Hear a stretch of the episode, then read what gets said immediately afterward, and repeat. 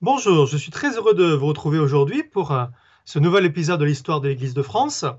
Et on va continuer aujourd'hui, c'est un parcours qui est relativement long, de nous pencher sur les rapports entre l'Église et les Lumières. La philosophie des Lumières est évidemment un élément fondamental du siècle euh, du XVIIIe, entre le siècle de Louis XIV et la Révolution française.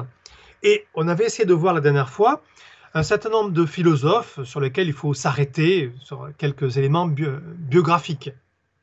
Alors, j'en étais à parler de Jean-Jacques Rousseau, 1712-1778, le grand rival de Voltaire, bien sûr, qui est mort la même année que lui.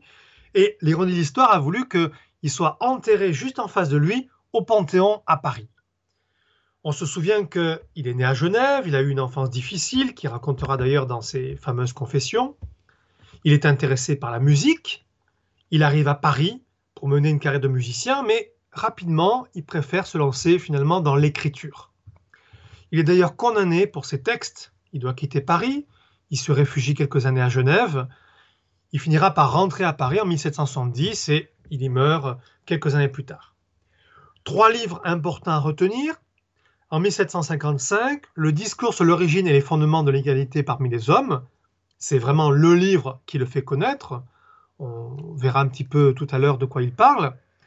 1762, c'est Du contrat social, un ouvrage absolument fondamental qui évoque la manière dont les sociétés euh, peuvent se bâtir et la manière du coup dont on pourrait faire une société idéale. Et puis 1762 aussi, l'Émile ou l'éducation qui parle de l'éducation des enfants. L'idée fondamentale de Rousseau, c'est que le péché originel, défendu par le christianisme, enfin défendu, proclamé par le christianisme, n'existe pas. Et donc l'homme naît naturellement bon, mais souvent on connaît la phrase, c'est la société qui l'a corrompu, qui l'a rendu mauvais, et c'est de là que viennent les inégalités entre les hommes. Rousseau conçoit donc un état de nature théorique où les hommes ont gardé leur bonté spontanée, qui s'exprime par deux sentiments, l'amour de soi, qui permet la conservation de la personne, et puis la pitié envers, l'autre, qui permet du coup la conservation de l'espèce humaine. Et il faudrait repartir, d'après Rousseau, de l'état de nature pour instaurer un contrat social qui permettrait à tous les hommes de rester libres et égaux, en perdant en même temps une partie de leur indépendance, forcément, pour euh, décider de se soumettre ensemble aux mêmes lois. Pour permettre du coup cette préservation à la fois de la personne, mais aussi de l'espèce humaine. Les décisions doivent être prises par la souveraineté populaire. En effet, le peuple est à la fois souverain, c'est lui qui doit décider des lois, et citoyen, parce qu'il se soumet aux lois qui ont été votées. Et en quelque sorte, pour Rousseau, la démocratie peut choisir la vérité qui convient à tous par un vote. Alors, le problème évidemment, c'est que on va tout soumettre au vote, et c'est évidemment les, dérives actuelles que certains philosophes ont, ont dénoncées, est-ce que euh, un État démocratique peut définir ce qu'est le mariage, ce qu'est la famille, ce qu'est l'identité sexuelle? Euh, Je ne répondrai pas, mais ça peut quand même susciter un débat important.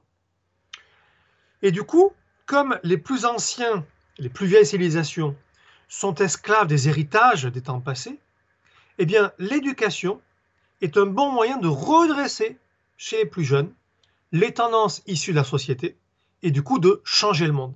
D'où vraiment l'importance chez Rousseau du thème de l'éducation. Cette éducation est fondée sur la proximité avec la nature, l'écoute de la sensibilité personnelle, le respect aussi des envies d'apprendre. Et c'est là que, pour employer un, un, langage moderne, on va mettre l'élève au centre de la pédagogie, quelque chose qui a été extrêmement repris à partir des années 1970-80, notamment dans l'éducation nationale française, avec peut-être toutes les dérives pédagogistes qu'on a, pu, euh, euh, voir dans, ce domaine-là.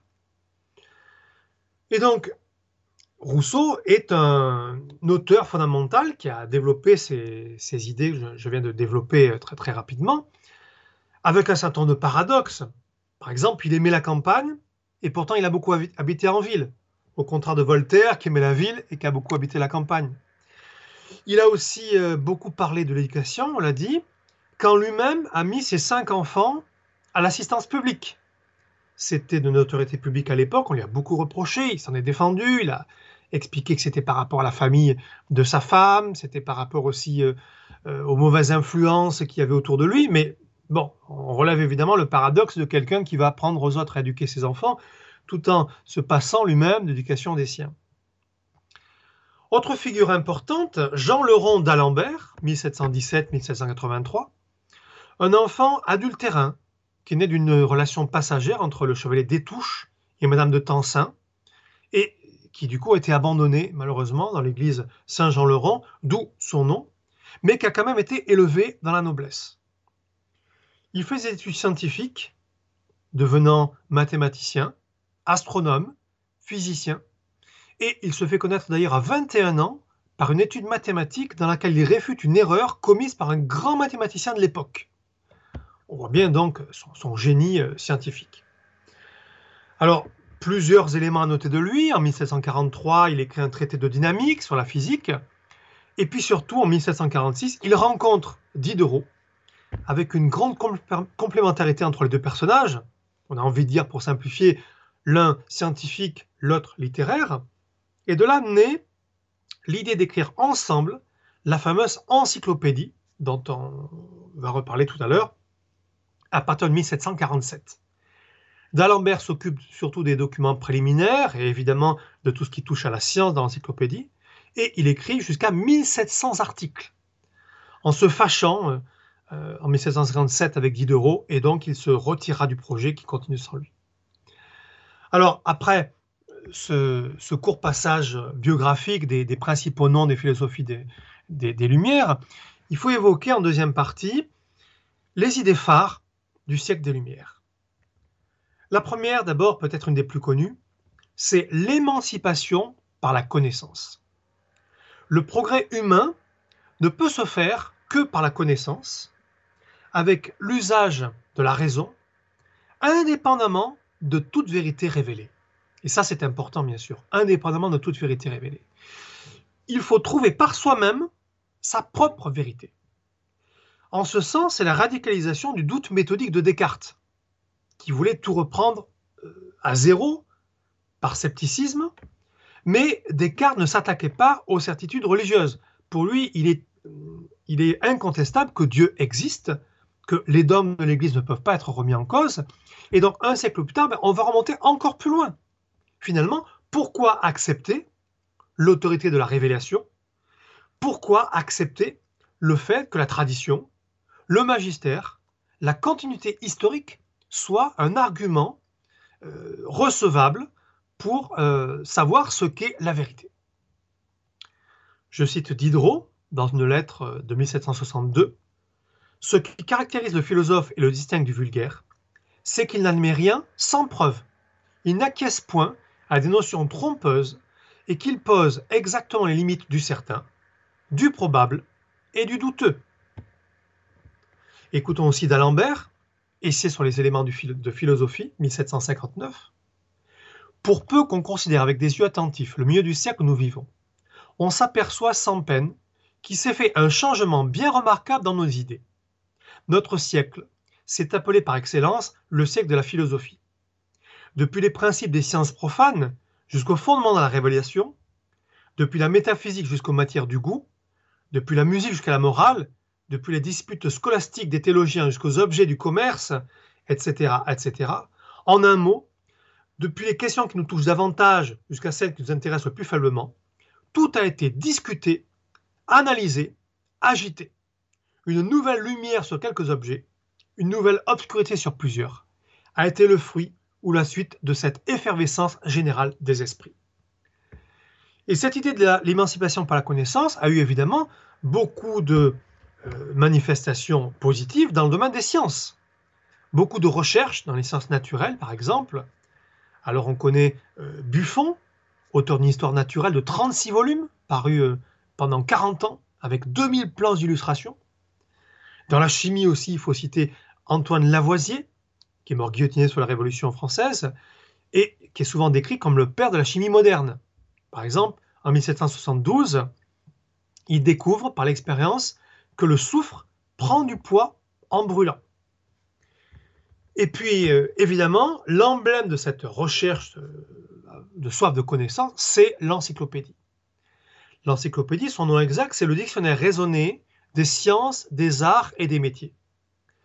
Au départ, en fait, il s'agit de la volonté de traduction d'une encyclopédie anglaise, la Cyclopédia d'Ephraim Chambers, parue en 1728, donc plutôt au début du siècle. Euh, donc une traduction de la part de Diderot d'Alembert.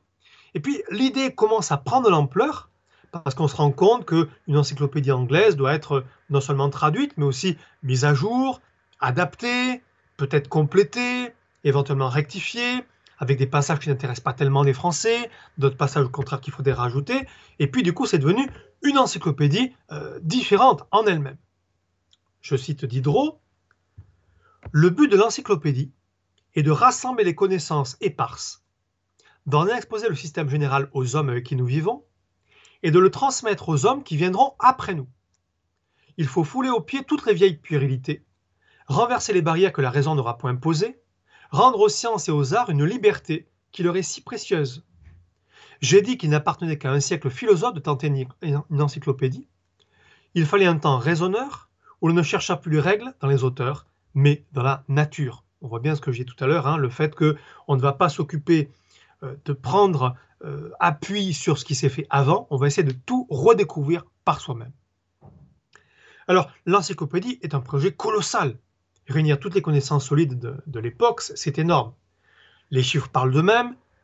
17 volumes de texte, 11 volumes de planches, avec 2885 planches, 74 000 articles, dont 44 000 articles vraiment principaux, 18 000 pages de texte, 21 700 000 mots rédigés pendant 15 ans et publiés pendant 25 ans, entre 1751 et 1777, écrits par près de 200 auteurs, euh, malgré les aléas juridiques, que ce soit des interruptions de, de parution par exemple, révocation d'un privilège royal à un moment donné, un procès, etc., etc., avec notamment une augmentation de prix au passage pour ceux qui avaient souscrit euh, au départ.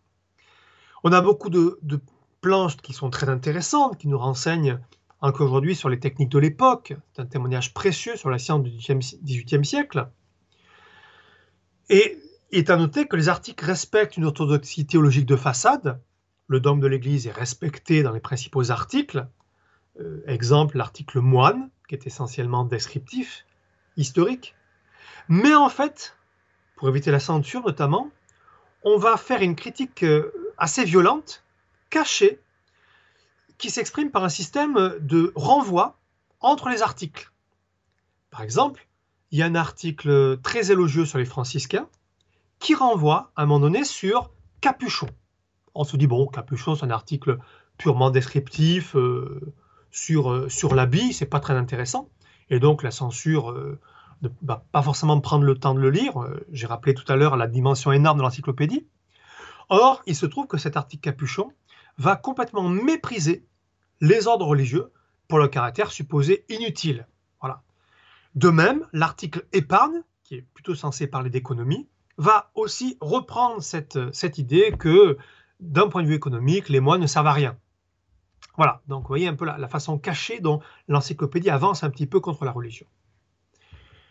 Dans les auteurs, il faut citer la forte contribution de Louis de Jaucourt, un scientifique, hein, comme d'Alembert, qui a écrit à lui seul 17 000 articles, c'est-à-dire euh, plus de 25% de l'encyclopédie à lui tout seul. On a aussi Condillac, Dolbach, qui se sont occupés des pages de philosophie, Rousseau, qui est revenu à ses premières amours en parlant de musique, Voltaire sur l'histoire de la littérature, Marmontel sur la critique littéraire et la morale, Quesnay, le médecin de Louis XV qui s'est occupé euh, des sciences médicales, Saint-Lambert, Turgot, etc. etc. L'encyclopédie est évidemment un immense euh, succès pour l'époque. 25 000 exemplaires vendus pour au départ 4 000 souscripteurs. Un premier tirage de 4 255 exemplaires on voit qu'effectivement, euh, c'était beaucoup plus que ce qui était prévu au départ. À noter que le prix de vente était de 372 livres, ce qui représente plus d'un an de salaire des artisans ou des ouvriers de l'époque. Donc c'est absolument énorme. L'encyclopédie aura une grande influence sur l'époque, et d'ailleurs les auteurs en ont pleinement conscience. Diderot dit Cet ouvrage produira sûrement avec le temps une révolution dans les esprits. Et j'espère que les tyrans, les oppresseurs, les fanatiques et les intolérants n'y gagneront pas. Nous aurons servi l'humanité. Et Michelet parlera plus tard de la conspiration victorieuse de l'esprit humain euh, contre la tyrannie, ce qui est, je cite, bien plus qu'un livre. Alors, il y a des critiques qui ont été faites en même temps à, euh, cette encyclopédie. J'ai évoqué évidemment le contournement de, de, la censure, mais aussi des emprunts, parfois des plagiats, notamment dans les planches de l'Académie euh, concernant les sciences. Alors, on a dit que donc, cette encyclopédie euh, représentait le goût des Lumières pour l'émancipation par la connaissance. Une autre idée des Lumières, c'est la primauté du moi et la recherche du bonheur terrestre sur un plan individuel. Alors on en a beaucoup de, euh, beaucoup de preuves, à la fois sur le plan littéraire et sur le plan philosophique. Par exemple, la réhabilitation des passions, qui était considérée par la pensée classique de Louis XIV comme des ennemis à combattre. Lisez le roman d'aventure Manon Lescaut de l'abbé Antoine Prévost en 1731. C'est un clerc à la vocation forcée par son père, à qui il arrive euh, plein d'aventures jusqu'en Amérique. Le roman La vie de Marianne de Marivaux. La philosophie d'Émilie du Châtelet, notamment le discours sur le bonheur, euh, posthume après sa mort en couche en 1779. Le roman d'amour Paul et Virginie de Bernardin Saint-Pierre, qui préfigure déjà un peu le courant romantique. Il y a également la naissance de l'autobiographie, avec les Confessions de Jean-Jacques Rousseau. 12 livres entre 1765 et 1770, le titre est repris de Saint Augustin, bien sûr, mais cette fois-ci, il ne s'agit pas de rechercher Dieu à travers sa vie, il s'agit de se rechercher soi-même. Je cite, Je veux montrer à mes semblables un homme dans toute la vérité de la nature. Et cet homme, ce sera moi. Donc c'est l'intrusion, quelque chose qui nous semble peut-être aujourd'hui extrêmement courant, mais qui à l'époque était nouveau, l'intrusion du jeu, du moi, sur la scène littéraire et, qui prend des formes évidemment pas forcément, pas forcément très morales. On connaît par exemple dès 1730 le marivaudage, ces pièces de théâtre de Pierre de Marivaux qui euh, revendiquent un mariage d'amour, une liberté des mœurs, le jeu de l'amour et du hasard par exemple dès 1730. On connaît aussi le libertinage, les liaisons dangereuses de Chaudeau de Laclos, bien connu, roman épistolaire, la, la Nouvelle Héloïse de Rousseau, et puis des œuvres scandaleuses de Sade ou, bien d'autres. Vous voyez, on est bien loin cette fois-ci de La Princesse de Clèves, par exemple, qui a été publiée euh, un siècle avant, où une passion coupable pour le duc de Nemours, de Madame de Lafayette, de la princesse de Clèves, pardon, écrite par Madame de Lafayette, eh bien, euh, va rester muette parce que on, doit justement, euh, par sa raison, combattre ces passions mauvaises. Autre idée des Lumières, c'est la lutte pour la tolérance. Dans un contexte de tension politico-religieuse, en 1685 par exemple, en France est révoqué l'édit de Nantes par Louis XIV, eh bien la religion apparaît, malheureusement, comme un fauteur de troubles, de division sociale, qui nous fait oublier le bien commun. Et donc, une vraie question, à laquelle les Lumières répondent de manière sociale et non pas spirituelle, comment faire justement pour euh, évacuer ces troubles nés de la religion? Eh bien, la solution des Lumières, c'est de renoncer à imposer la vérité, parce qu'on considère désormais que la vérité est inconnaissable, et on accepte ce qui est différent en rejetant les convictions religieuses dans la sphère privée. Alors, euh, c'est quelque chose qui évidemment aujourd'hui est extrêmement courant dans notre, euh, dans notre société actuelle. Lisez le mémoire sur la tolérance présenté à Louis XVI par Turgot en 1775. Tous les souverains n'ont pas la même religion, et chaque homme religieux se sent en sa conscience, pour son salut, obligé de suivre la religion qu'il croit la vraie. Les souverains n'ont donc pas le droit d'ordonner à leurs sujets de suivre la religion que eux, souverains, ont adoptée. Dieu, en jugeant les hommes, leur demandera s'ils ont cru et pratiqué la vraie religion. Il ne leur demandera pas s'ils ont cru et pratiqué la religion de leur souverain. Et donc, on connaît le rôle de certains philosophes dans des affaires religieuses célèbres de leur temps, Voltaire notamment, dans l'affaire Calas ou dans l'affaire du chevalier de la Barre. Autre idée importante, la croyance en un progrès continu de l'humanité. L'idée traditionnelle, c'était celle des cycles historiques. L'exemple peu significatif, celui de l'Empire romain. Il y a la naissance, la montée, l'apogée, le déclin, la disparition. Et puis après, un autre empire, une autre civilisation prendra la suite avec la naissance, la montée, l'apogée, le déclin. Cette idée est complètement battue en brèche par le progrès linéaire. Euh, par rapport euh, aux sciences qui sont en plein progrès, eh bien, on imagine que le progrès scientifique et le progrès moral vont forcément de pair. Alors cette idée évidemment a été détruite depuis par les horreurs de la Seconde Guerre mondiale, par exemple. Hein. Les philosophes de l'absurde au XXe siècle l'ont bien démontré. Et donc, eh bien, on a l'idée que ce progrès d'humanité, il n'est plus cyclique, il est euh, illimité dans le temps et on pourra arriver un jour à, quelque chose de merveilleux. D'où le point suivant, c'est un projet de rénovation politique fondé sur la liberté et l'égalité. On va pas beaucoup euh, développer là-dessus parce que ce sont des idées qui sont très connues, mais euh, il y a une évacuation de la dimension morale de l'acte humain. On le voit bien notamment dans l'article Liberté de l'encyclopédie par Jocourt en 1766, où finalement tous les hommes tiennent de la nature même le pouvoir de faire ce que bon leur semble et de disposer à leur gré de leurs actions et de leurs biens, pourvu qu'ils n'agissent pas contre les lois du gouvernement auxquelles ils sont soumis. Et pour euh, permettre cette liberté, on a l'égalité naturelle, qui est, je cite, le principe et le fondement de la liberté, dans l'article L'égalité naturelle de l'encyclopédie, euh, publié par Jocourt euh, également. Et le but, donc, c'est, c'est la dernière idée que je développerai sur euh, la philosophie des Lumières, une remise en cause globale de la société. C'est-à-dire que, au nom de la raison, au nom de la recherche personnelle de la liberté, on va vouloir créer une table rase, une expression qui sera souvent euh, employée au début de la Révolution française, pour dire que désormais, eh bien, il faut refaire toute la société depuis euh, le début. Que ce soit concernant l'origine de pouvoir, qui doit désormais venir du peuple, concernant l'organisation de la société, qui ne doit plus avoir de privilèges, que ce soit concernant la tolérance religieuse, avec une égalité euh, des sociétés.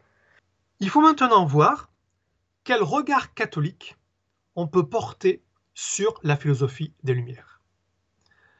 Alors, il y a évidemment beaucoup de choses à dire, à la fois au XVIIIe siècle et puis aujourd'hui, parce que la philosophie des Lumières reste une, référence pour beaucoup de nos contemporains. Je pense qu'il faut d'abord se rendre compte de la nécessité d'une vision nuancée. Il faut éviter l'adoration effrénée que développe parfois notre époque concernant la philosophie des Lumières. En même temps, il faut se garder aussi d'une caricature inverse qui condamnerait complètement cette philosophie. Premier point, il faut, je crois, prendre en compte la complexité du mouvement. Des gens comme Montesquieu, Diderot, Voltaire, d'Alembert, qu'on a déjà cité abondamment, euh, nous donnent des interprétations différentes de ce que sont les Lumières, étant en un degré de remise en cause de la société qui est euh, assez, euh, assez différent.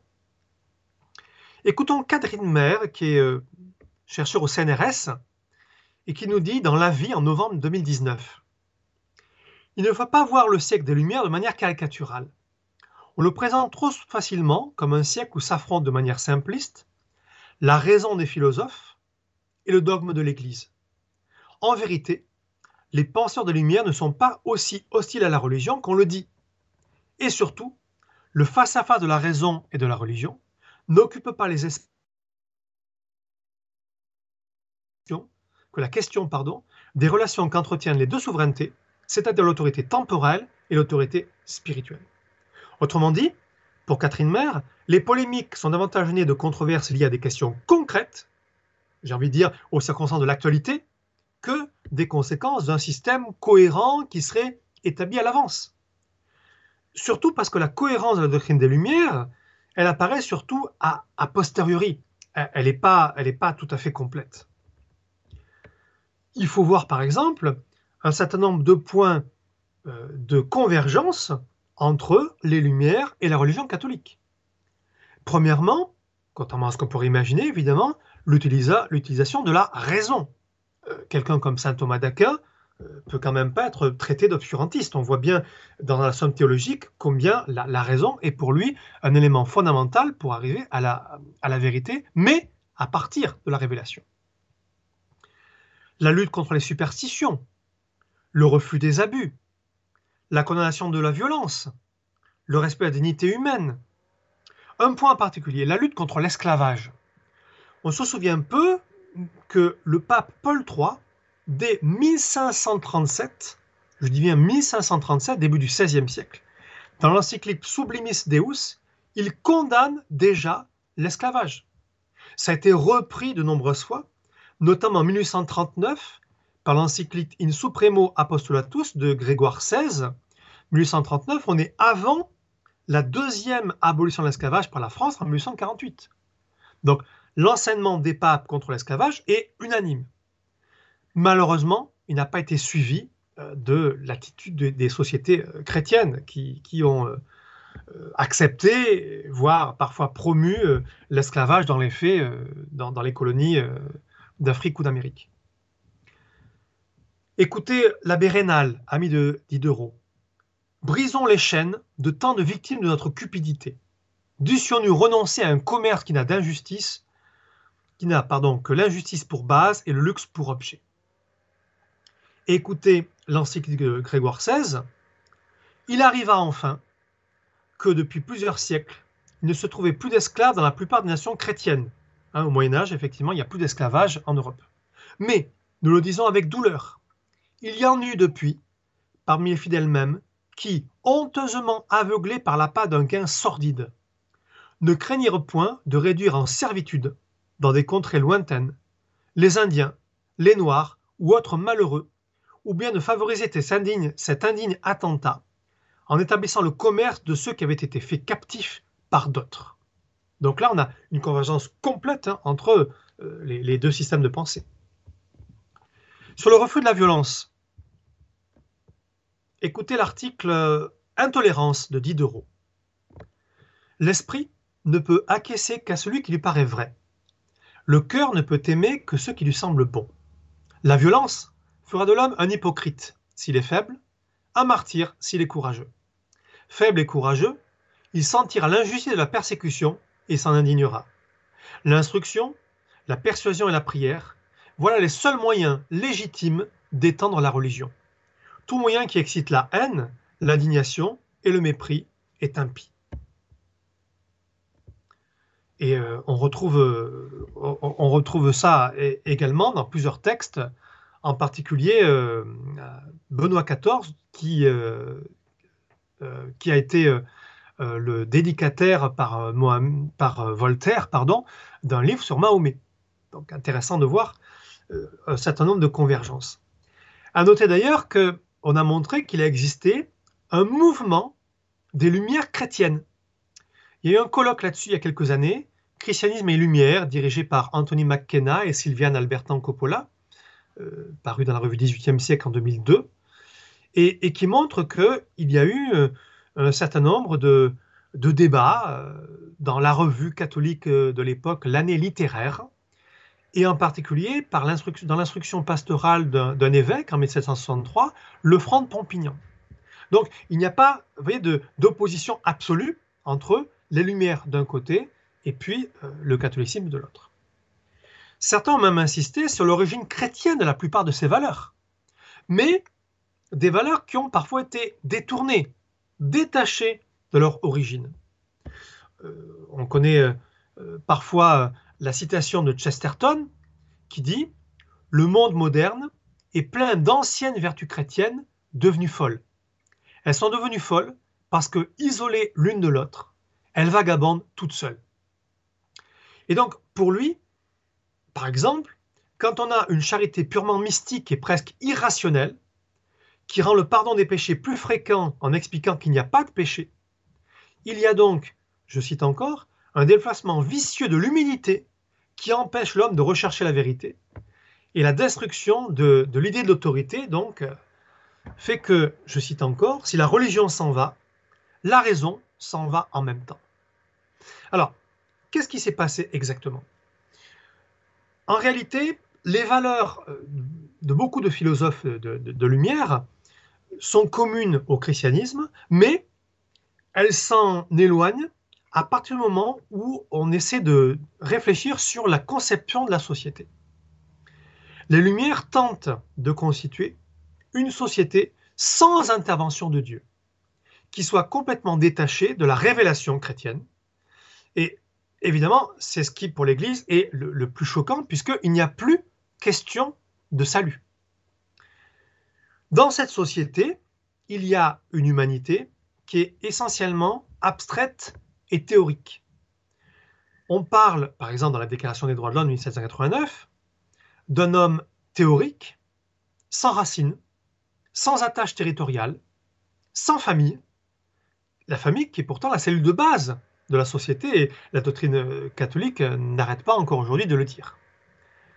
C'est un des reproches, par exemple, qu'adresse au philosophe euh, Lumières l'allemand euh, von Herder, 1744-1803, pionnier du localisme, euh, qui a été parfois récupéré par, des philosophes identitaires, et qui, et qui nous dit que la pensée abstraite des Lumières a pour inconvénient majeur d'ignorer la complexité de la vie réelle. je cite, euh, je cite Pierre Manant dans un article de la Nef en 2021 sur Tocqueville.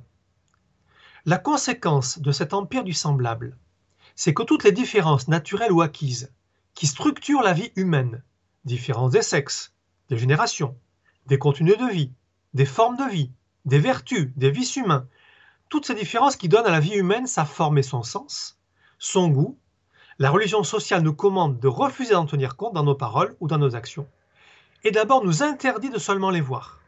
Bientôt, la vie réelle, ordonnée par un mélange complexe d'égalité et d'inégalité, de ressemblance et de différence, est pour ainsi dire doublée par une vie irréelle mais obligatoire, où la loi commande d'ignorer la différence des sexes, d'effacer la mention du père, de réformer continuellement la langue, afin que celle-ci ne puisse désigner un autre sujet d'attribution que l'être humain en général.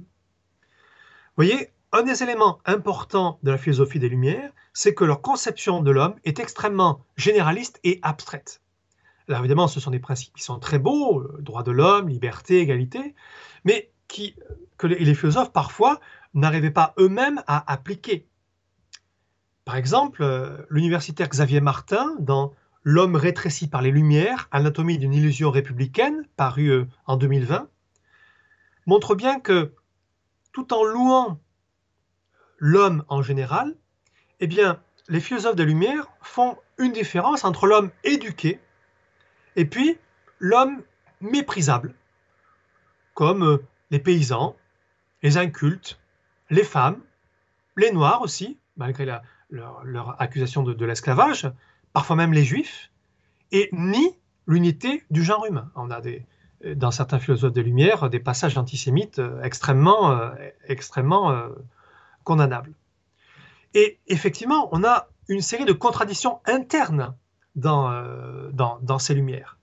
On sait que Voltaire, qui détestait l'esclavage, avait en même temps investi une certaine somme d'argent dans une société esclavagiste. C'est quand même un sacré paradoxe. J'ai dit tout à l'heure euh, combien l'attitude de Rousseau envers ses enfants euh, pouvait être euh, remise en cause. Les Lumières promeuvent la raison, mais en même temps, ils choisissent volontiers la passion lorsque celle-ci vient en contradiction avec la raison.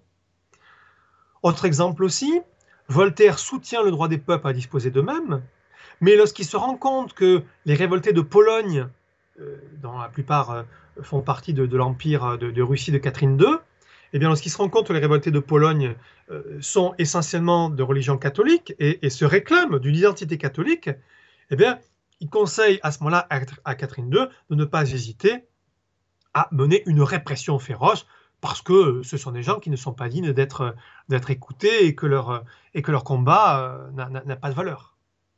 Donc il faut bien voir que ce rapport entre la philosophie des Lumières et le catholicisme est beaucoup plus complexe que ce qu'on veut bien nous, nous, montrer.